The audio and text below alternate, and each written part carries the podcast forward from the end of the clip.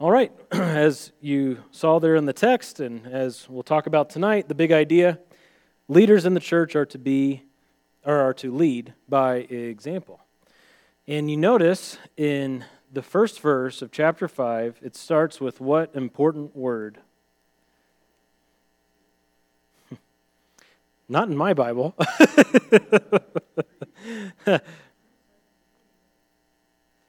Yours starts with what? In 1 Peter 5 1? Oh. Who's got a New American Standard Bible? I thought that was, this is. Okay. Okay, gotcha. Ah. Now, 19 and chapter 5, verse 1, and the NASB say therefore. So you've got back to back therefores. Um, but it's always important to check out those therefores and to think about those. You know, the, the funny thing we always say, what's the therefore, therefore, yada, yada, yada. But we also uh, just want to think about it too. Like, okay, he's connecting thoughts. When someone uses the word so, or in light of that, or therefore, thoughts are being connected. There's a flow of thought. And what is the context of that last part of chapter 4 that we've been talking about the last couple of weeks? What's Peter been calling these Christians to do in light of their trials?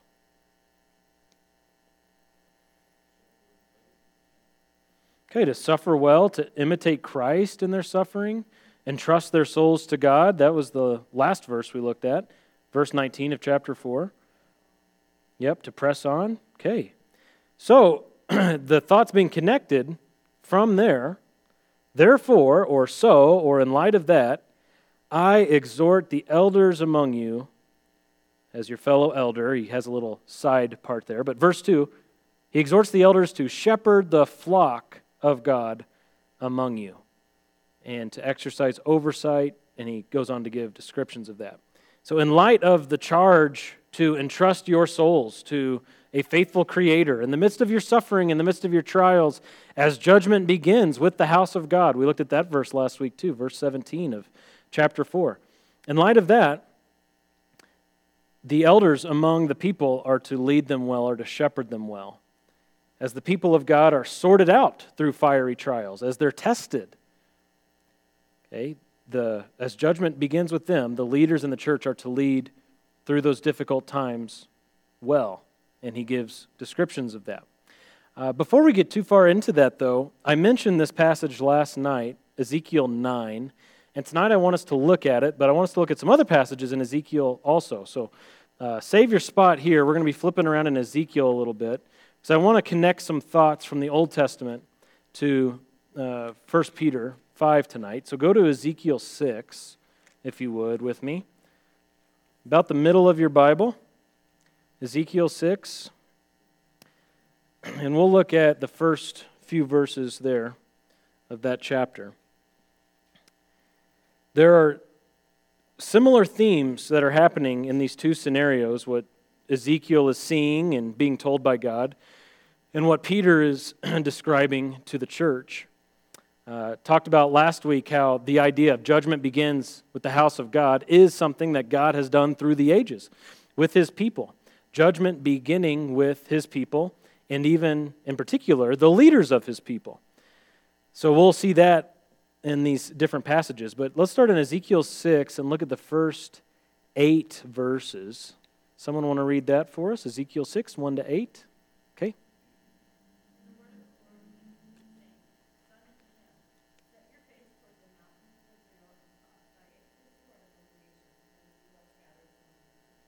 All right. So Ezekiel here is getting a word from the Lord about God's judgment coming upon uh, his people.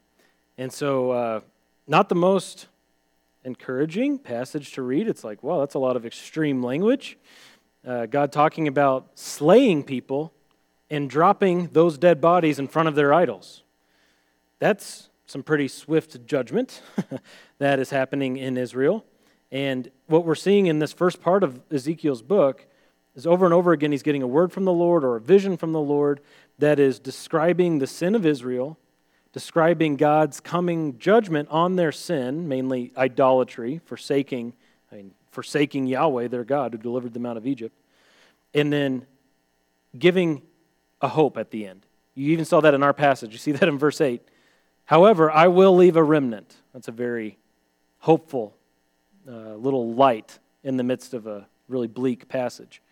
And so we see this described here in chapter 6, and look over to chapter 7 toward the end. Chapter 7, verse 20, we'll see some of the same stuff. Uh, God describing the sins of Israel and talking about what's going to happen, how he's going to respond. So I'll read starting in chapter 7, verse 20. God says, They transformed the beauty of his ornaments into pride, and they made the images of their abominations and their detestable things with it.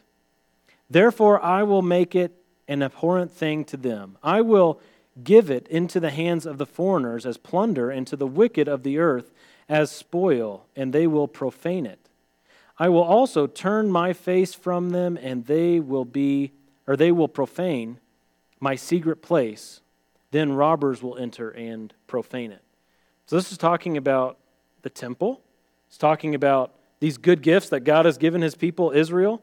God's given them, it says ornaments in verse 20 in the New American Standard. Anybody else have a word other than ornaments? They transform the beauty of his ornaments into pride. Jewelry. Yeah. Okay, that's the idea um, things that you put on to wear. These gifts that God had given Israel, they took them and they made them detestable things. Uh, you can think of the golden calf as an example of that. That's not the immediate thing that Ezekiel has in mind. But what did they make the golden calf out of? You remember? That they got from. Yeah. And those, if we keep tracing it all the way back, who provided those things? Even back even further. God, right? Okay. Yeah, right. And so so God, of course, provides for them, but it was through Egypt and his deliverance out of Egypt where they were able to take a plunder with them out of Egypt. And then they take these ornaments, this jewelry that God gives them, and they make detestable things.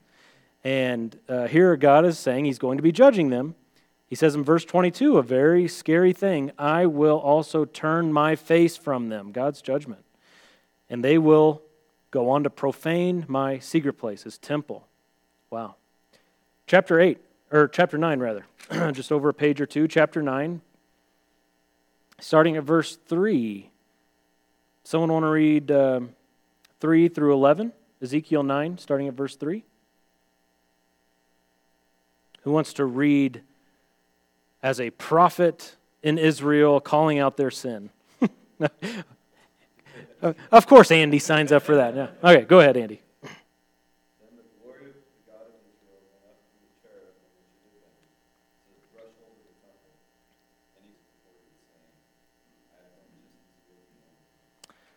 Okay, so again, another passage that's pretty bleak.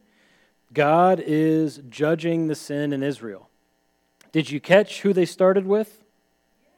Who'd they start with? Yeah, they did. At the end of verse 6, they started with the elders who were before the temple. Okay, why did they start with the quote unquote old people? yeah, they're the leaders and they're before the temple, so they're doing the temple service most likely. They're out front as leaders in Israel, and if they had an X on their forehead, if they had a mark on their forehead, they wouldn't be slain. But apparently, these particular elders who were falling by the sword were engaging in the sinful activity, were modeling it, were encouraging it, and God's judgment was coming upon them in this vision. Okay? Thoughts on what we've read in Ezekiel here? Not too cheery. Hmm. God hates sin. There you go. Yep, I mean this it's difficult when you look at verse 6. Isn't it difficult to take in? Utterly slay old men, young men, maidens, little children and women. That's pretty strong language, isn't it? But God is holy. And here he's giving a vision to Ezekiel and to, through Ezekiel to the people of Israel how much he hates sin. This is how holy God is. And if someone did not have, or if someone had the mark, on their forehead, that person was not to be touched. Okay, um, so I'm bringing this up, particularly chapter 9, because um, what we have in 1 Peter, if we look back to last week, where it says in 1 Peter 4:17, "For it is time for judgment to begin with the household of God." Um, there's this idea of God starting not only uh, with His people in judgment, but starting at His temple in judgment. Uh, this in Ezekiel 9, they were starting with the elders who were at the temple. And now, of course, we know that uh, the church, we are God's temple. Here we are together, gathered together as living stones. Peter went over that in chapter 2. And so he says, Judgment begins with us, the household of God. And then he goes right on from there to say, Okay, elders, this is how you are to think, this is how you're to behave, this is how you are to conduct yourselves in the service of the household of God. So I, I do think there's still judgment theme uh, here. you know, Peter does say, therefore. He's continuing the idea. And in light of God's judgment beginning with the household of God, through the suffering, through the trials, in particular, the leaders in the church need to be aware of how they are to conduct themselves. That making sense? Is that connection pretty clear? Okay. All right. Um, so let's talk about elders because Peter uses the word elders. And this is an interesting uh, thing to think about because in Ezekiel 9, the passage we were just looking at, he used the word elders. They were to start with the elders. Who are the elders of Israel? Stacy, you gave a great definition, a great two word definition. The old, old people, yeah, old people, but yeah, particularly the, the, the old men. Um, elders in Israel among Jewish people just referred to older men who led the groups of people. And they're also in the early church, the older men. That's what the word means. Uh, it's, the, it's the way that we use the word today when we say your, your elders. Respect your elders. It means your older people. That's literally what the word means. And it seems like at the time that Peter was writing this, that's probably the main thing that he had in view because the Qualifications for elders, the description of elders, when you think of 1 Timothy 3 and Titus 1, where it talks about overseers, those letters probably hadn't been written yet by the time Peter wrote this, or at the time Peter wrote this, and they certainly hadn't been circulated quite yet. And so, the way that we understand from our completed New Testament that we have before us today, the way that we understand the structure of the church probably isn't exactly what Peter had in mind when he was talking about elders here. It's probably part of what Peter had in mind, but not exactly what he had in mind. He's talking likely about older men who in the early church were leading, kind of in the same way they did in Israel. Um, in fact, the word church doesn't even come up in the book of 1 Peter. The word church isn't in there. Uh, there's likely, especially because we're dealing with scattered people from persecution, you've got communities in Asia Minor. You've got these Christian communities that have developed where people are living in the same geographic area who claim the name of Christ, who are living life together, and among them there are older men who are de facto leaders, particularly because a lot of them had a Jewish background, undoubtedly, and that's the way that it was in Israel. In fact, you can see this in the book of Acts, and I think it's important that we grasp this just to understand what they were dealing with.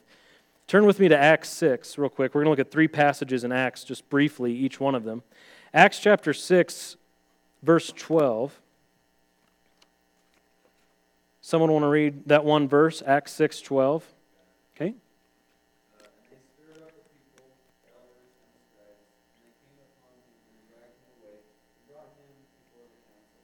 All right, so here we've got Stephen in the early church, a believer. He stirred up, uh, well, other people stirred up the, uh, the people, particularly, it says, the elders and the scribes. In reaction to Stephen, they're stirring up the people. They're really trying to stir up the elders and the scribes. So we see at this time in the early church, in the, the Jewish community, they still had people called elders, just like in the book of Ezekiel. These aren't elders of the church. Remember, this is the nation of Israel. These are older Jewish men who are an example to the other Jews and leaders. Now turn with me to chapter 11, just a few pages over, Acts chapter 11. we'll see the word elders come up again in verse 30. Acts chapter 11, verse 30. I'll start in verse 29. It says, And in the proportion that any of the disciples had means, each of them determined to send a contribution for the relief of the brethren living in Judea. And this they did, sending it in charge of Barnabas and Saul to the elders. This is the first time that the word elders comes up in the New Testament in relation to the church. It's the first time we see it. So here we have a transition from elders in Judaism to now elders who are associated with a Christian church, a local church. We have no other detail in there about these elders. It just says that they're there, which is kind of interesting. And then chapter 14, just again a page or two over, Acts 14, verse 23. This is Paul and Barnabas going through Galatia. It says, When they had appointed elders for them in every church, having prayed with fasting, they commended them to the Lord in whom they had believed. And so here, this is the, the second time you see in the book of Acts elders in a local church, and you've got a little bit more detail here because they're being appointed. And the fact that they're being appointed means there was some sort of qualification, there was some sort of selection process that was happening. We don't have a detailed list of that, but we have, okay, they're planting churches. In each church, we need a plurality of elders. That's what you have happening in uh, Galatia there. So what, at what point uh, of this process were the churches that Peter was writing to? Well, they weren't Jews, but they're probably in that middle process, that chapter 11 usage of the word elders, where we don't know a lot about what was going on, but there were older men there who were leading in some capacity and were to be examples to the flock. But we don't have, uh, most likely, we don't have the type of eldership that we have in our churches today in light of the qualifications of 1 Timothy 3 and Titus 1 and all of that. Okay? Does that make sense as far as uh, what was happening there in those communities? A lot we don't know, so there's a measure of speculation here. But. Jim.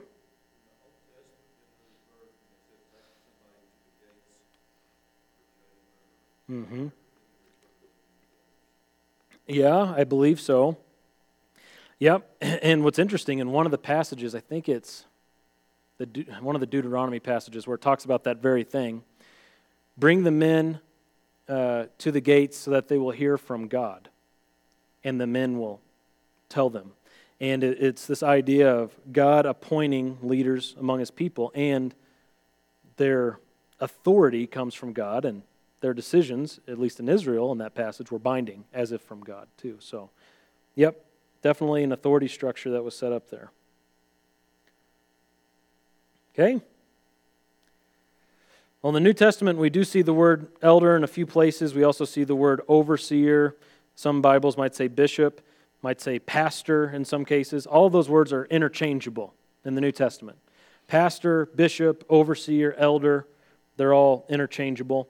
Um, and so that's the idea of 1 Peter 5 of what he's talking about, but likely not as developed as we have today. And Peter, as he writes to these elders, he gives a little bit of biographical information. This is the first time that Peter has spoken of himself since the very beginning of the letter. and he says, I exhort the elders among you, this is 1 Peter 5 1. I exhort the elders among you as your fellow elder and witness of the sufferings of Christ, and a partaker also of the glory that is to be revealed. So he gives some some biographical points. One is that he's a fellow elder. What did Peter mean by saying he's a fellow elder? What do you think? Because he obviously wasn't there with them, serving with them in the capacity they were serving in. But what could he, what could he mean there?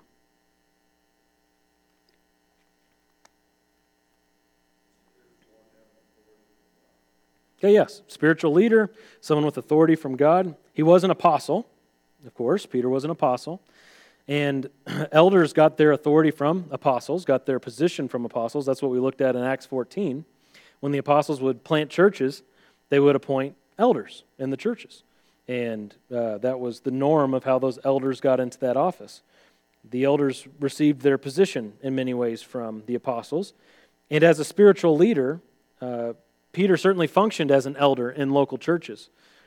The apostles spent considerable amount of time in local churches, and when they were there, they functioned even as elders, as teachers, as pastors, as shepherds, even though their roles, of course, were more than that. And he gives two more points, autobiographical points. He says he's a witness of Christ's sufferings. And that's an interesting uh, point to put in there. He could have said, I'm a witness of his resurrection. Because he, you know, you've heard on Resurrection Sunday a bunch of different times that passage where John and Peter are racing, you know, I mean, Peter was there. He was involved in seeing the risen Christ. But he didn't pick the resurrection, he picked the sufferings of Christ. And of course, that's somewhat expected because of the theme of the letter. He's talking about suffering so much. And here he relates those sufferings back to Christ again, like he did in chapter 2. And it's important that he points out that he saw these things firsthand because that's, that's a powerful part of his testimony. And that's a powerful uh, credibility giver when you're someone instructing uh, as an apostle, instructing an early church. I mean, he's saying, I was with Jesus. I was there. And uh, he was there in great weakness, too. When Christ was suffering, Peter was lying three times before the rooster crowed.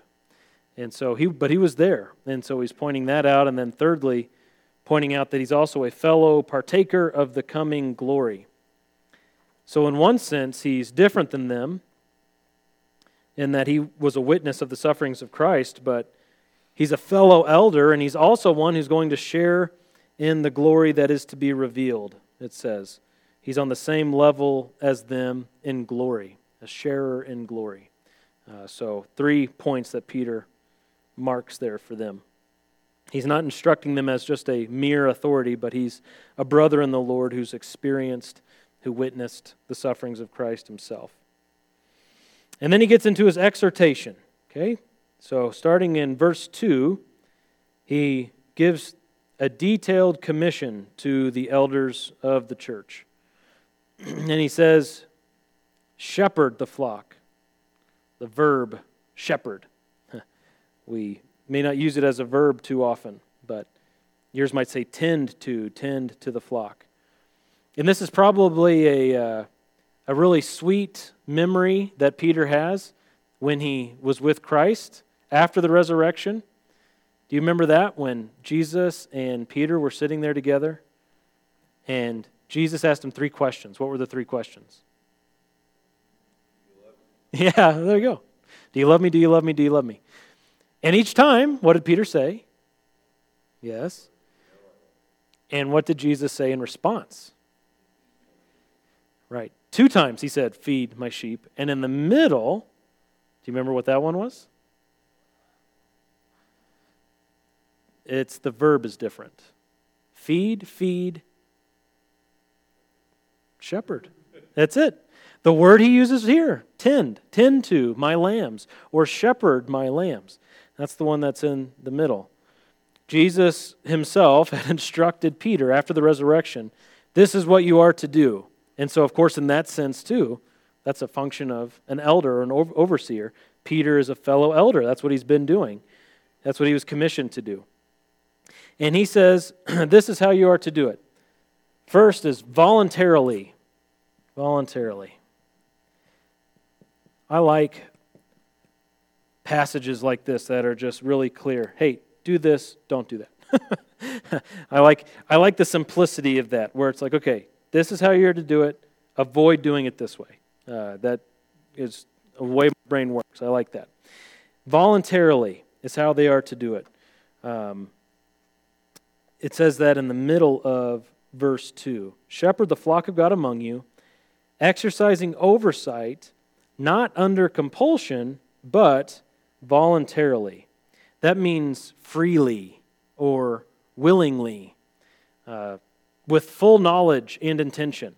So, as you go into this task, as you're shepherding the flock of God, do so knowing what you're doing, not in that you're 100% skilled or something like that, but be aware that this is a task that God has called you to do and you are willing to do it.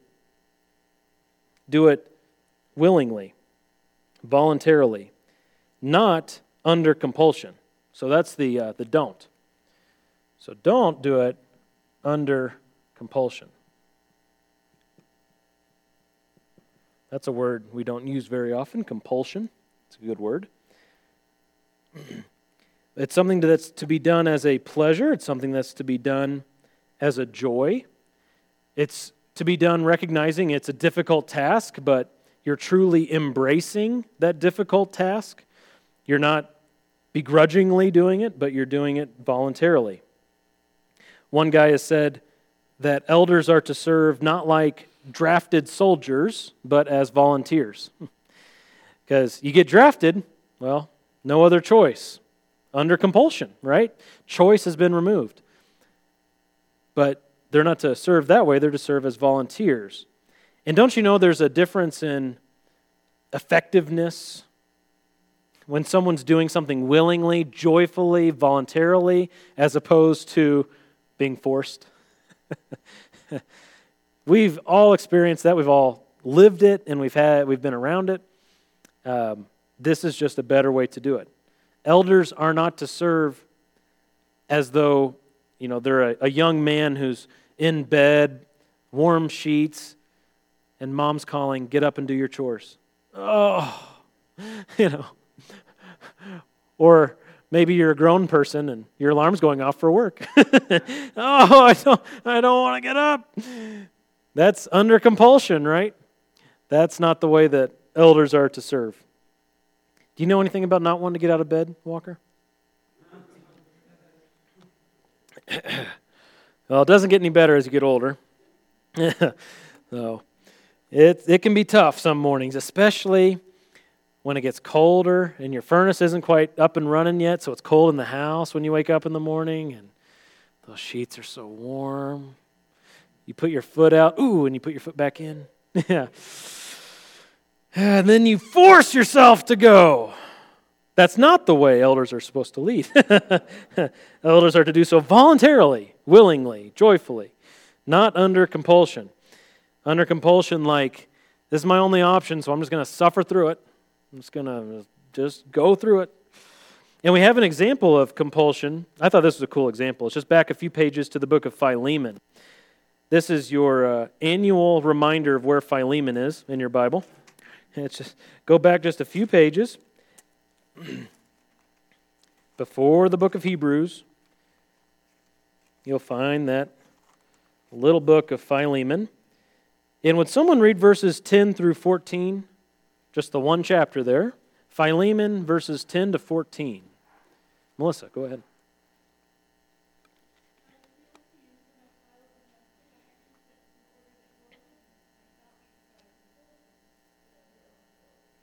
All right, so who was Philemon?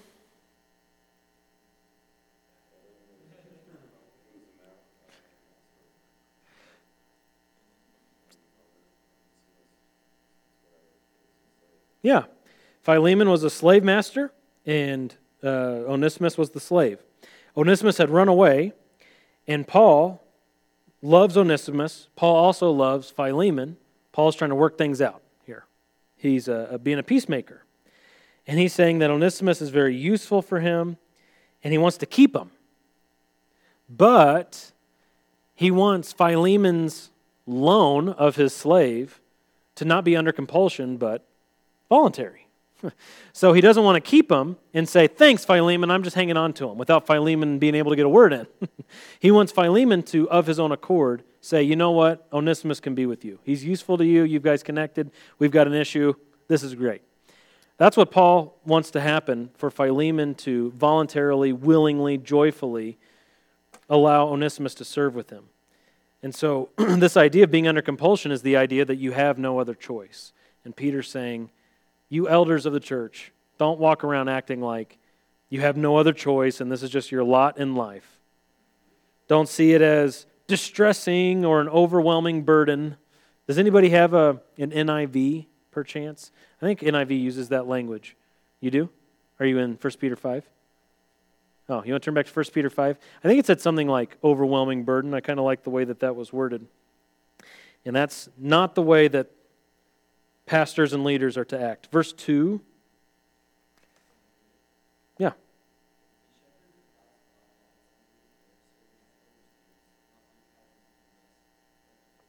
Oh.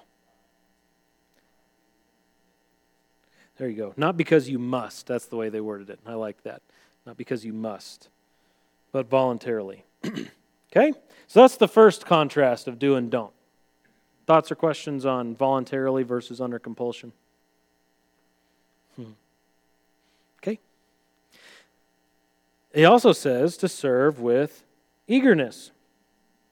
I'll just read verse 2 again from NASB. Shepherd the flock among you exercising oversight, not under compulsion, but voluntarily, according to the will of God, and not for sordid gain, but with eagerness. Okay, good word, with eagerness. And what is set against eagerness there in that verse? Yeah.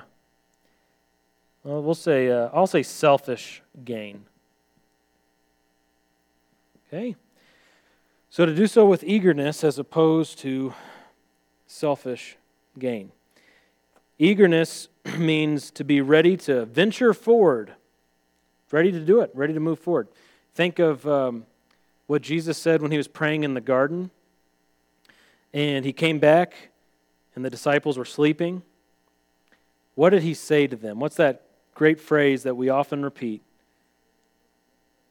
Same word. The spirit is eager, but the flesh is weak. Same idea. So to do so willingly, not because you stand to gain something from it financially or whatever it may be, uh, in control, power, you know, prominence, whatever it is. Not for selfish gain, but because you are truly willing, you're eager to serve. Leaders in the church are to lead with a holy fervor, a holy passion not for sordid gain. NASB says sordid. Anybody have a King James version? What does it say instead of sordid gain? At the end, where filthy lucre. I like that one. Yeah, that's, that's good. I just wrote King James. I didn't write what it said. I forgot. It said filthy lucre. I like that. So that's there are a lot of a lot of things you can think of with sordid gain um, or filthy lucre. It could be all sorts of stuff. Uh, dishonest gain. Good. Yeah. So cheating people, even. Um, having an appearance of being holy, eager, willing, and yet the whole time you're like a wolf in sheep's clothing. You're, you're fleecing the people. Selling indulgences, that's right. Yeah, mm-hmm. Absolutely. and then uh, it also says in the middle of all that, I kind of, I think I wrote these out of order in my notes. In verse 2, it says, The elders are to shepherd according to the will of God, not for sordid gain, but with eagerness. Verse 3, nor yet as lording it over those allotted to your charge, but proving to be examples to the flock. Okay, so do is uh, God's will, right? Lead according to God's will. And they're to not lord it over. Or you could say, uh, control people. So do lead according to God's will, don't lord it over. They are to submit to God's instruction for leading and serving in the church, the way that Christians are to live. They're to be a model, to be an example but not to lord it over. That means to uh, overpower or to dictate or to be a tyrant or to become a, a mini pope in the church uh, where you know you are the mediator for the people, taking trying to take the place of Christ in their lives, to be domineering, to be the Holy Spirit in their lives, to tell them what their convictions should be, to tell them what they should do, how they should live where they, where they should live. I mean, it just goes on and on and on. They are not to lord over the people with their authority. And of course, there's a temptation to do that. Anytime any human being gets any measure of authority, there's a temptation to abuse it, right? Anytime you just get the tiniest little bit of any kind of authority, it's like, huh, man, your flesh kicks in. It's like, how can I just really mess this up and turn a beautiful thing into a terrible thing? Because we're always tempted to be prideful and to think, well, our way's best. And hey, since I have this little bit of authority, let's just do my way because my way's best. Or you have a temptation to think, well, if I don't control them, then things are just going to get out of control. I'm in charge, so that way nothing gets out of control. I'm just going to control everybody. That's lording it over people. Don't control people, Peter says, but lead by God's will. They're to be examples, to be out front, serving and sacrificing in the way that they lead. and this doing the will of God theme draws on several passages of 1 Peter. Turn back to chapter 2. 1 Peter 2. We looked at this last week. Starting in verse 21. The heading in the NASB says, Christ is our example. So Christ did this in the way that he led.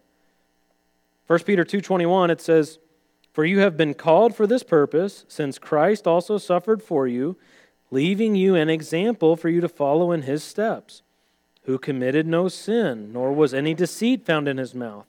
And while being reviled, he did not revile in return. While suffering, he uttered no threats, but he kept entrusting himself to him who judges righteously. He was living by the will of God. He was pursuing the will of God. He was seeking to please God, to honor God, to magnify God in his earthly life. That's what Jesus was doing, and that's our example, it says here. Look at chapter 4, verse 15. Looked at this last week, Peter instructed them make sure that none of you suffers as a murderer or thief or evildoer or a troublesome meddler. So, generally speaking, all, all of God's people, this is the commission in suffering, is to do pursue the will of God, do the will of God, and how He's revealed that to us. Walk by faith, don't walk by the flesh, walk by the Spirit, and you will not fulfill the lusts of the flesh. Verse 19, same chapter, the last verse of chapter 4. Those who suffer according to the will of God, there's the theme of God's will, shall entrust their souls, there's the theme of doing God's will, to a faithful Creator in doing what is right. As you suffer according to the will of God, you are to pursue the will of God in your life and to live out what He has called you to do as a Christian. And in particular, the elders of the flock, the shepherds, the pastors, the overseers, are to lead by example in the midst of trial and suffering and persecution. And what's interesting about these three things that Peter brings up the, uh, the things not to do, the compulsion, the selfish gain, and the uh, controlling of people, there is a compulsion that comes with being a leader in the church, in that uh, God has called that man to that office. God has given him that desire to that office. Uh, kind of the same idea in 2 Corinthians 5, where Paul says, The love of Christ controls us or compels us. That same idea. There's a compulsion there, but it's not to be twisted into a, a fallen compulsion, it's to be a holy compulsion. There's a gain in pastoral ministry in the sense that, well, they do provide financially. I'm provided for financially here as a pastor in the church. Okay? Um, there is a measure of respect or whatever that comes with the office, prominence, you could use those different words. But it's not to be selfish, not to be used dishonestly or, or whatever different words are used there. And the same with this, there is a, a measure of authority that comes. I mean, we read in our passage tonight young men, submit to your elders, be subject to your elders. But it's not to be this kind of authority selfish, controlling, fallen, sinful authority, but it's to be that beautiful God given authority that's exercised rightly. And so that, I just found that to be interesting that all three of those things do exist, but the fallen versions of them are not to exist, just the holy, God given versions of them. Thoughts on that? Or questions?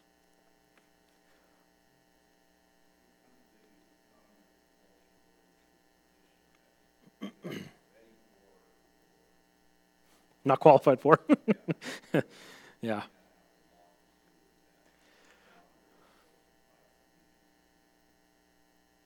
Arm, twisted your arm. Yeah.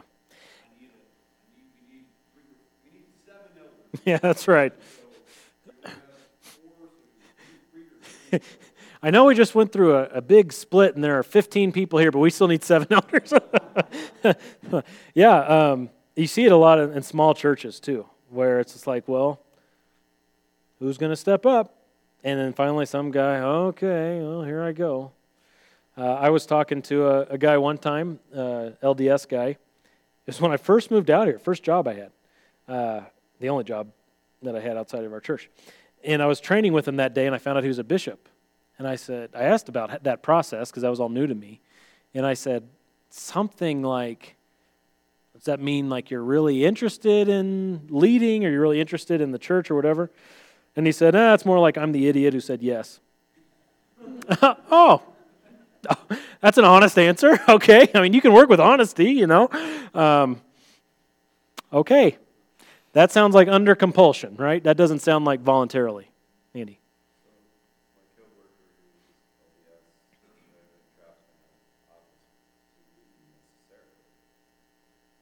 Depending on what you mean by that, yeah.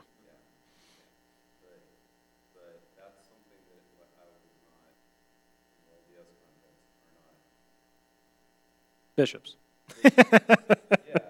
yeah, yeah.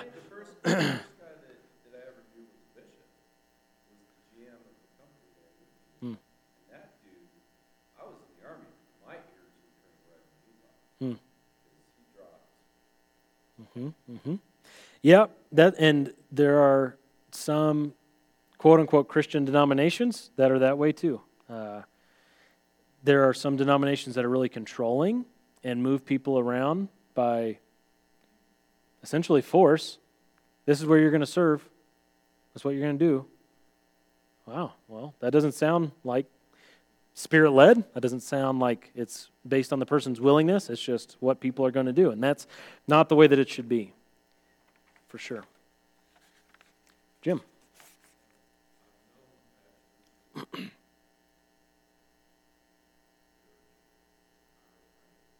yeah. Yeah, this is just a stepping stone for me. I'm, I'm headed for uh, Osteen's. Uh, I'm gonna, I want to be on staff Yeah. Yeah. Yeah. Well, there, yeah, there was a. I might get too far off track here. There was a guy I saw.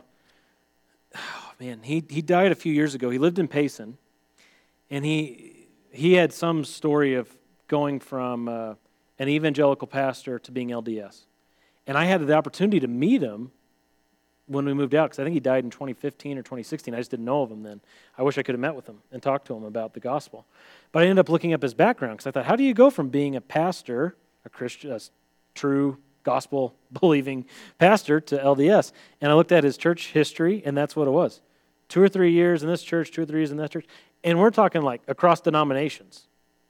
Like it wasn't even like all Baptist or Methodist or whatever. It was like all over the map, different states even. And and that and that you know could fall under selfish gain sordid gain dishonest gain could fall under all kinds of stuff and that's just not the way it should be. And for those faithful leaders in the church there's the hope of verse 4 when the chief shepherd appears you will receive the unfading crown of glory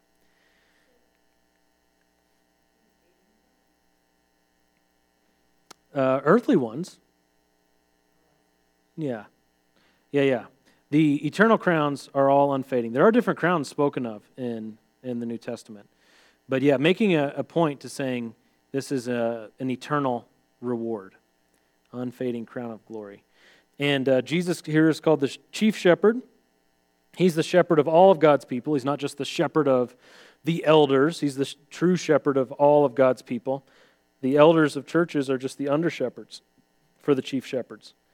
And I think, uh, even more importantly, a thought to have in your head is that he is the owner of the flock. And this is something that I've always been sensitive to is how and I, I, know that not everyone's like this, and that's totally okay. Uh, but I've always been sensitive to possessive pronouns because my dad was really sensitive to possessive pronouns. Uh, when people would say "my people," um, my dad dealt with that once. After he became a Christian, he went on a mission trip with me, and uh, it was I think to Nashville after a flood. Uh, we went to help rebuild a house, and uh, the guy who was leading our group his, owns his own little construction business and referred to the volunteer group over the phone when he's talking to somebody else. He, I'll, I'll get my people to be there tomorrow at whatever time. And my dad's really sensitive to that kind of stuff, so I guess I inherited that from my dad. Um, so I'm always really sensitive when I talk about our church. I just don't, I don't like to say my people in any way. I, I, I like to emphasize that you are God's people. I don't own you. I, uh, I, there's a stewardship there, but not an ownership. Okay? Uh, Jesus is your chief shepherd. yeah. yeah, no, no human being owns you, but your Creator owns you. Jesus is your chief shepherd. And, uh, and to those under shepherds in that stewardship, at the end, they will receive the unfading crown of glory. So many pastors, you think 2,000 years, so many elders of local churches who are just totally unknown, who have just had a quiet existence, being faithful, plodding along, doing what God has called them to do, enduring all kinds of stuff. And Jesus knows, He sees, and in the end, He'll make all things right. And there are so many people who have the spotlight who are leading in some of these ways that are just wrong. And for, in the world's eyes, well, they're going to get the big crown. But Jesus knows, and He's going to sort it all out in the end. And there are faithful guys who are really well known, and there are unfaithful guys who are not well known. I mean, it's not like a, a perfect line that's right down the middle. But I think you get what I'm saying. Uh, for those who are in the church being faithful men, there awaits for them an unfading crown of glory from Jesus Himself. And he goes on there in verse 5. You see that word likewise, at least in the New American Standard, it says likewise. You younger men, likewise. He's carrying on the thought. So he's not, he's not saying like the elders, he's saying in the same sense or on the same subject. You younger men, be subject to these elders, your elders, he says. And so the response of the younger men is to submit. Um, younger men, of course, being in contrast to the older men who are leading. This word younger men means younger men by age. Why do you think he's singling them out?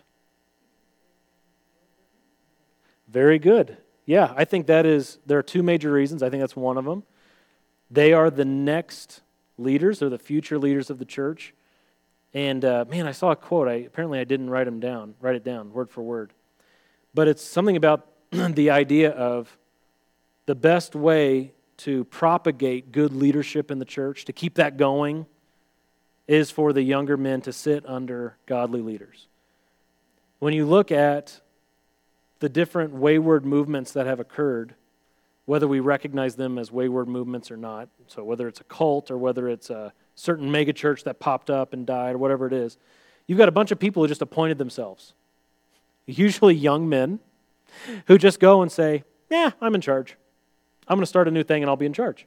And I'm going to do what I want to do. That never works. I mean, for a period of time, it'll be like, wow, that's an amazing thing that's going on. But eventually, it will fall apart. They'll be found out. And uh, that's just not the way God has designed it. But the younger men are to submit to older men. I found that to be one of the biggest issues um, in the American church. I'm thankful that you know, I had three and a half years here as an associate pastor with Lee.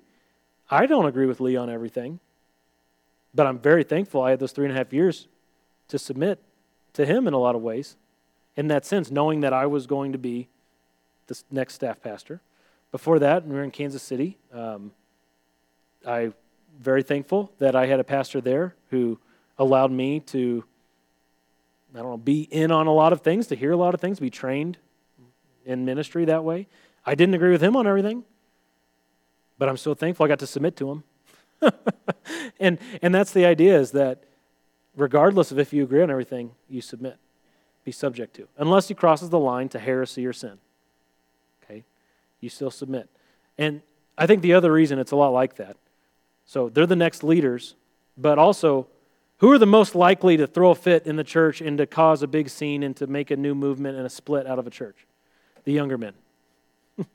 they're the ones who are the most likely to huff and puff and to cause a movement. It's not always the younger men, but they're the ones with the energy and the strength, right? And so, um, in light of that reality, and in light of the fact that they're the next leaders, they're to submit.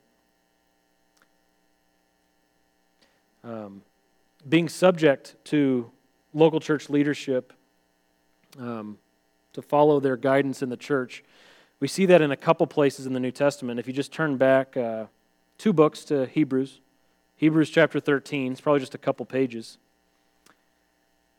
You'll see it there. Um, I'm going to read to you before that from 1 Thessalonians 5. 1 Thessalonians 5 12 and 13 says, Appreciate those who diligently labor among you and have charge over you in the Lord and give you instruction, and that you esteem them very highly in love because of their work. Live in peace with one another.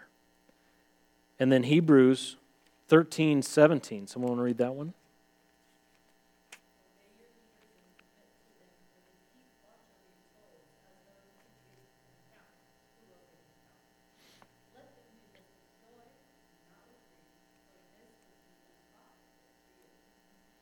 Okay.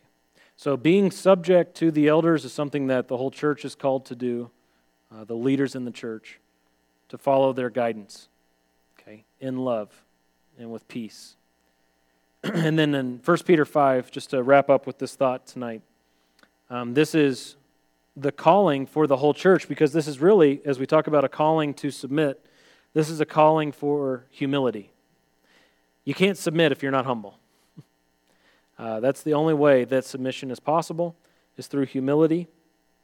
And we see that in verse 5 the second half of it when he says, And all of you clothe yourselves with humility toward one another, for God is opposed to the proud, but gives grace to the humble.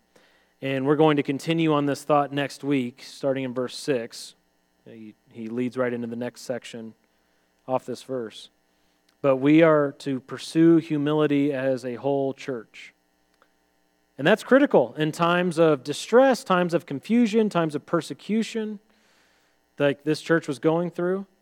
They were to be humble toward one another, not backbiting, gossiping, fighting. That's the last thing you need, especially in those times. And ultimately, they can look to Jesus Christ, the chief shepherd, for their example of humility. Because although he was equal with God, he did not consider equality with God a thing to be grasped, but he emptied himself, making himself in the form of a bondservant walking among us, counting other people's needs as more important than his own. So it's possible for us to do this, uh, but we only do it through the power of the Holy Spirit and through the gift of one another to counsel each other and to keep each other accountable. Okay? Any final thoughts or questions on 1 Peter 5 1 to 5?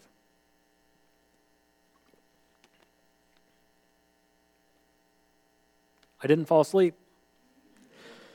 I had a slice of carrot cake about as big as my head tonight, so yeah. Yeah, I I'm glad I'm wearing loose-fitting clothes tonight cuz I had a, I just ate a lot of food today. I was a glutton. I'm confessing. So uh, I'll sleep well. All right, well, let's pray. Lord, again, we thank you so much for the gift of your church the gift of your word, the gift of uh, life that we have to experience you, to know you, to walk with you in the short time that we have here. God, please give us uh, just strength for today, as the song says, and bright hope for tomorrow. That we would uh, entrust our souls to you constantly, walking by faith, walking by the Spirit seeking to magnify you in all that we do. Please keep us safe tonight and bring us back together for a celebration of your day on Sunday, celebrating the risen Christ, in whose name we pray. Amen.